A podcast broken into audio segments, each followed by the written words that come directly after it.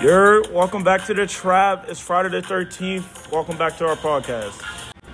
Hey, what's up, guys? It's M Drizzle, and I'm here with Sarah. and Bryce. and today we have a special guest. Angelo. And today we're going to be talking about the Idaho murders. Uh, so this case is one of the most popular cases of recent time. Yeah, so what even happened was four people were stabbed in an off campus house of the University of Idaho. Yeah, so victims Kaylee and Madison were found dead on the third floor, while Ethan and Xana were killed on the second floor. Just down the hall from Dylan's room, right? Yeah, Dylan was one of two survivors in that house. Dylan told the cops she was awake around 4 a.m. to a noise that sounded like Haley playing with her dog on the third floor. Didn't Dylan think she heard Kaylee say something like, There's someone here?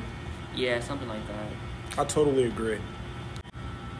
In the police report, though, um, it said that Xana's phone was active around 410, and they think that it could have been a voice from her phone that Dylan might have heard.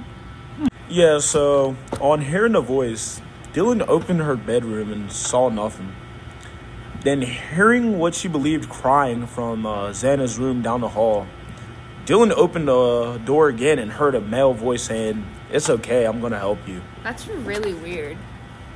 Man, Xana was later found dead in her bedroom while her boyfriend Ethan was stabbed right next to her. I read most of this from dailymail.com. How did somebody get in the house without them hearing? I know that doesn't make sense to me. Like, you would think someone would hear something, right? Yeah, I mean, Dylan's saying that she heard stuff, but it's nothing concrete. You would think after she heard something, she would go check on her roommates, right? Yeah, that's really weird that like she didn't even like go to see like who was talking or something. I'm not gonna lie. If I was in that situation, I would go check up on my roommate instantly. And then, like, how could you live with that regret thinking about like your roommate dying? Yeah, and even if like it's just really weird because she was like saying that she was hearing voices. Even so, if it's four in the morning, I'd be like, hey, can you please be quiet? I, I really need to go to sleep. That's like the confusing part about this case. Like, it's just so many like loopholes and stuff. It's really confusing to me. Yeah. Well, reading this from CBS News, um, it said that Dylan heard a bunch of crying and then opened her door and then saw just a man in black clothing in the hallway. What? A man in black clothing. Yeah. What's up? and she told police that she was in a frozen shock phase. Is that a fact? I guess it is. I mean, that's what she's been saying. Wow. Ann walked toward the home's rear sliding glass door, and Dylan retreated into her bedroom in the locked door. She described the killer as at least 5 foot 10, athletically built but not very muscular. They also described bushy eyebrows. That's really weird how she could see his eyebrows. Yeah, but he was wearing all black, so He how was- did she really tell?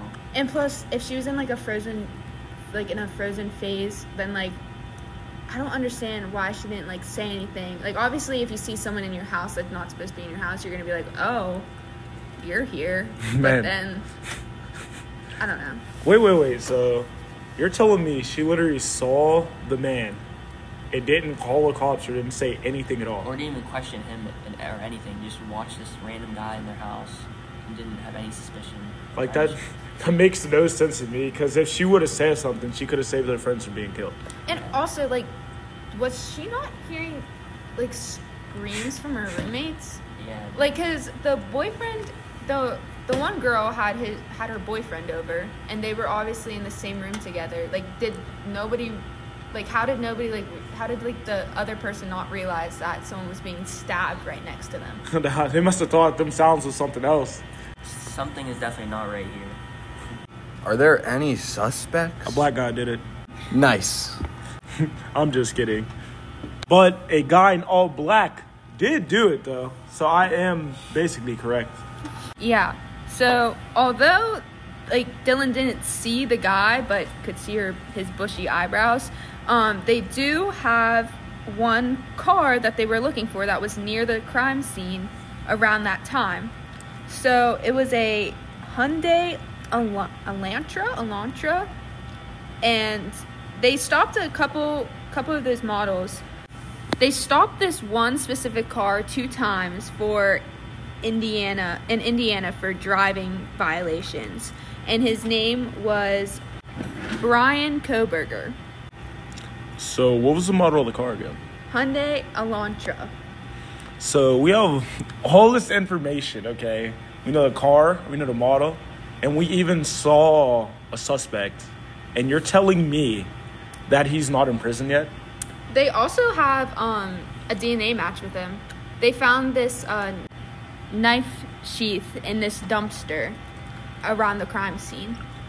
So that's the murder weapon confirmed. Well, yeah, it was an it was a knife. Huh. So they have the murder weapon, they saw the suspect, and on top of that, we have a vehicle that is believed to be the suspect's. Yeah, like the DNA matches him. It's it's it's like a almost exact match DNA to him. And plus, he's a PhD student at Washington State University, which is about eight miles away from the murder scene. And um, it's said that he likes ta- taking late night drives, which is kind of like a weird excuse of being in the neighborhood. Like you just happen to be in the neighborhood and your DNA just happens to be at the crime scene and you just happen to not have an alibi for that night.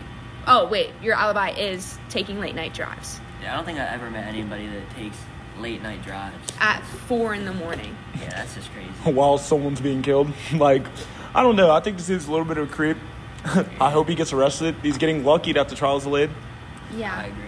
Yeah, like the trial was supposed to, like the final trial was supposed to be October 2nd, but like his defense team needed more time because they don't have a good defense to defend him. It was the day after my birthday. My birthday wish was him to go to jail, you know. But Yeah.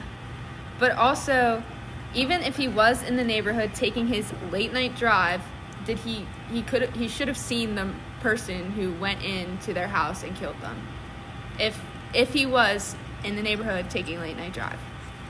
so we have all this evidence, and they're still delaying the trial. Like that doesn't make sense at all. They keep asking for time. For what? They For- keep asking for time to try to get a defense, but they're not going to be able to get a defense because there's nothing to defend him. Yeah, and all fingers are pointing towards him. So like, I don't know how he's gonna try to uh, weasel his way out of this one, but it's it's not gonna happen. Like, there's no. No. way.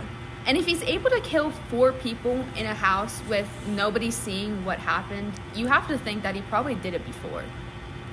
Definitely. on It- all his late night drives. Yeah, late night drives or late night murders, no cap. So I Yeah. believe it. yeah, he he just keeps keeps getting away with it too. So that's like the really sad part about it. Honestly. It was also stated that his phone was pinged in the area. And during a recent court case, Kaylee's dad went berserk. He like he had like this whole rage show in the courtroom. And he even like this is like a quote from him. You know, what's the point of having a lawyer if a judge can just say your lawyer can't speak? Meaning that um, Bryan's defense team is like just not gonna say anything. They're staying silent. They don't even like they don't want to say anything because they know that they can. So that just proves that like he's guilty. I think he's guilty. Does everyone else agree? I think he is. You think he's guilty? I agree. Bryce? I agree. Yeah, so I think he's guilty. I think they're just asking for more times, I guess, saying this farewell to the world because I guarantee there's going to be more murders coming out. And I believe that he's going to jail, and every single person on this podcast believes that he's going to jail. So, Bryan, if you hear me out there speaking, I want you to go to jail. I think you're guilty. Everyone here thinks you're guilty, and the whole world thinks you're guilty. You should not be free, and I cannot wait until you go to jail. You do not need to do that to this innocent people. And yeah, this was a trap. Thank you again for coming and supporting us and watching us.